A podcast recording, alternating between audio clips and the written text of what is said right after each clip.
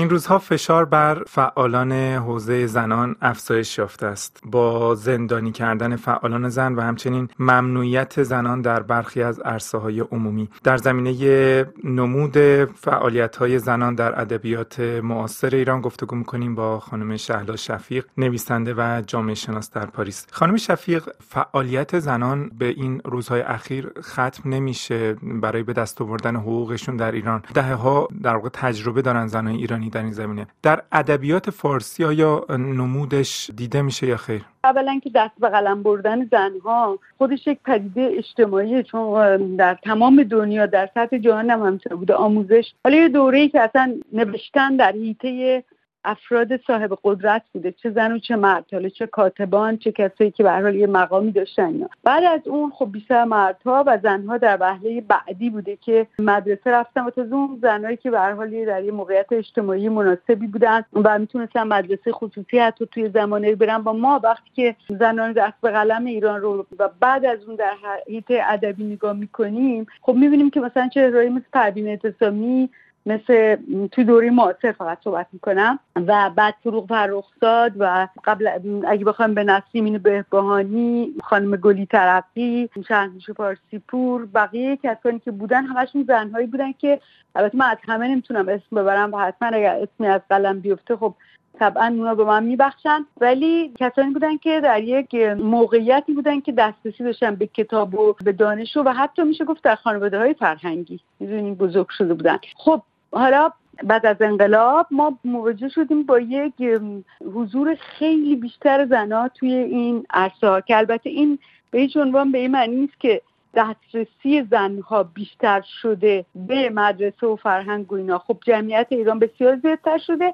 دست این دسترسی هم از دوره مشروطه به بعد ما یه حضور زنها در جامعه داریم و این توی انقلاب حتی این حضور اینقدر وسیعه که حتی گفتار خود خمینی هم دچار تحول می‌کنه. یعنی خمینی مثلا در دهه چهل مثلا رو به زنها حرف نمی‌زد و مردا حرف می‌زد راجع به زنها. می‌گفت اینا نباید مدرسه بروند یا مثلا نباید بیاین در خیابون. منظورش از مدرسه البته مکتب قرآن نبود. منظورش این بود که به حال آمدن زن در عرصه جامعه فساده. در دهه چهل. بعد در آستانه انقلاب خودش با زنان اصلا حرف زد. گفت خانم ما به شما به حال به زنان ما همون حقوق میدیم که خب بعدا معلوم شد که اینطوری نیست. ولی به هایی هم می‌داد. خب این زنانی که به این وسعت در این انقلاب شرکت کردن و بعد از اون خب تو دانشگاه ها بودن توی مدرسه ها بودن هیچ هم عقب ننشستن. خب این وضعیت خودش رو در طول دهه ها این اتفاق داشت میافتاد. خب در این چهار دهه خودشون نشون داد. یعنی ما نه تنها زنا رفتن تو کنکور شرکت کردن و بالای 50 درصد تا موفق شدن تا جایی که مجبور شدن سهمیه جنسیتی بگذارن. از این جور چیزها که حالا این موضوع مورد بحث ما نیست. ولی در عرصه‌های متفاوت هنر و ادبیات هم ما مواجه شدیم با یک برآمد. میشه گفت که تعداد زنایی که در این عرصه‌های قلم زدن ترجمه نشر حرکت کردن. یه مثلا یه چیز شاخصی که بعد از انقلاب ما توی ادبیات در کل شعر و قصه داریم چهره سیمین بهبانی یعنی که اینم حتی می‌تونم بگم خانم میلانی یه جور توجه به جلب کردن. اینم اینه که خود سیمین بهبانی در بعد از انقلاب و در مواجهه با این با این فضا هست و سن خودشم از یه مراحلی گذشته. یک فرم اصلا دست پیدا می‌کنه به یک فرم و به یک نوع دیگه نگاه. که شکستن غزل باشه و چه بیانه. یعنی در واقع در, در شعر اون ما می‌تونیم کل این دوره رو به یه شکلی ببینیم. بعد در مورد زندگی زندگی نامه خود نوشتم که در مورد خودش و مادرش داره باز ما این رو به یک اشکالی می‌بینیم که خب خیلی قابل تحمله برای کسی که بخواد در این زمینه کار کنه. شما اشاره کردین که نفس نوشتن زنان ایرانی خودش یک نوع مبارزه اجتماعی هست. اما خب حتما نویسندگان مرد هم بودن در ایران که به مسائل زنان پرداختن. اساسا مردان ایرانی چجوری جنبش های زنان فعالیت های اجتماعی زنان رو در آثارشون باستاب دادن؟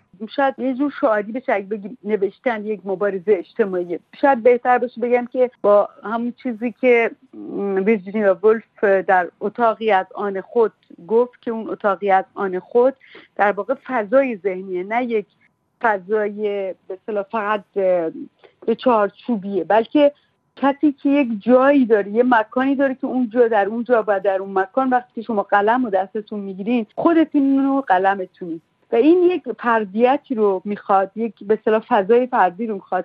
که اون اشاره به اونه که تا وقتی زنا اون فضای فردی رو نداشته باشن و خب خودش هم باز اشاره میده به یک استقلالی توی همه زمینه ها کمتر میشه این کار ادبی پیگیر رو ادامه بدن. بعد در مورد زنای ایرانی خب با یه موضوع دیگه این گره خورده. یعنی وقتی شما مثلا فرض کن در دوره فروغ فرخزاد همین ماجرایی که سانسور مسئله سانسور یا یه شاعره گناه وقتی بهش می‌گفتن به خاطر اینکه این از, از احساسات جسمی و جنسی حرف زده. خب کسانی که فروغ رو بهش برنقد کردن هم هم در واقع یه جوری هم میشه گفت یه،, یه نگاه منفی یا حتی خیلی مزبرانه منفی به فروغ وجود داشت به عنوان زنی که وضع خیلی درستی نداره از نظر اخلاقی و اینا. خب این که فقط تو مردای طبقات پایین که نبود که می‌دونید تو خود یا کسایی نبود که خیلی سنتی و مذهبی باشن حتی در خود روشنفکران ایرانی هم بود. و این نمی‌تونه در داستان ها منکی یعنی خانم فرزانه میلانی در حال این کتاب زندگی نامه فروغ وقتی شما مصاحبه نگاه می‌کنید تکرار نگاه می‌کنید خیلی روشن می‌بینید که چقدر تابوه. تابو فقط توی یک به طبقات که به آموزش دسترسی ندارن نیست. یه تابلوی کلی عمومی خیلی ریشه داره که اون موقع وجود داره. بعد از انقلاب این خب با یه تصویرایی که خود حکومت هم پشتش هست آتی شده و برای همینم دست به قلم بردن زنها به خصوص بی پرده از خود حرف زدن وقتی که شروع می‌کنن صحبت کردن این خودش میشه تبدیل میشه به یک اقدام به یک اقدام اسیانی. در واقع اگه بخوایم اسمش رو بگذاریم می‌تونه اینجوری قلم داد بشه.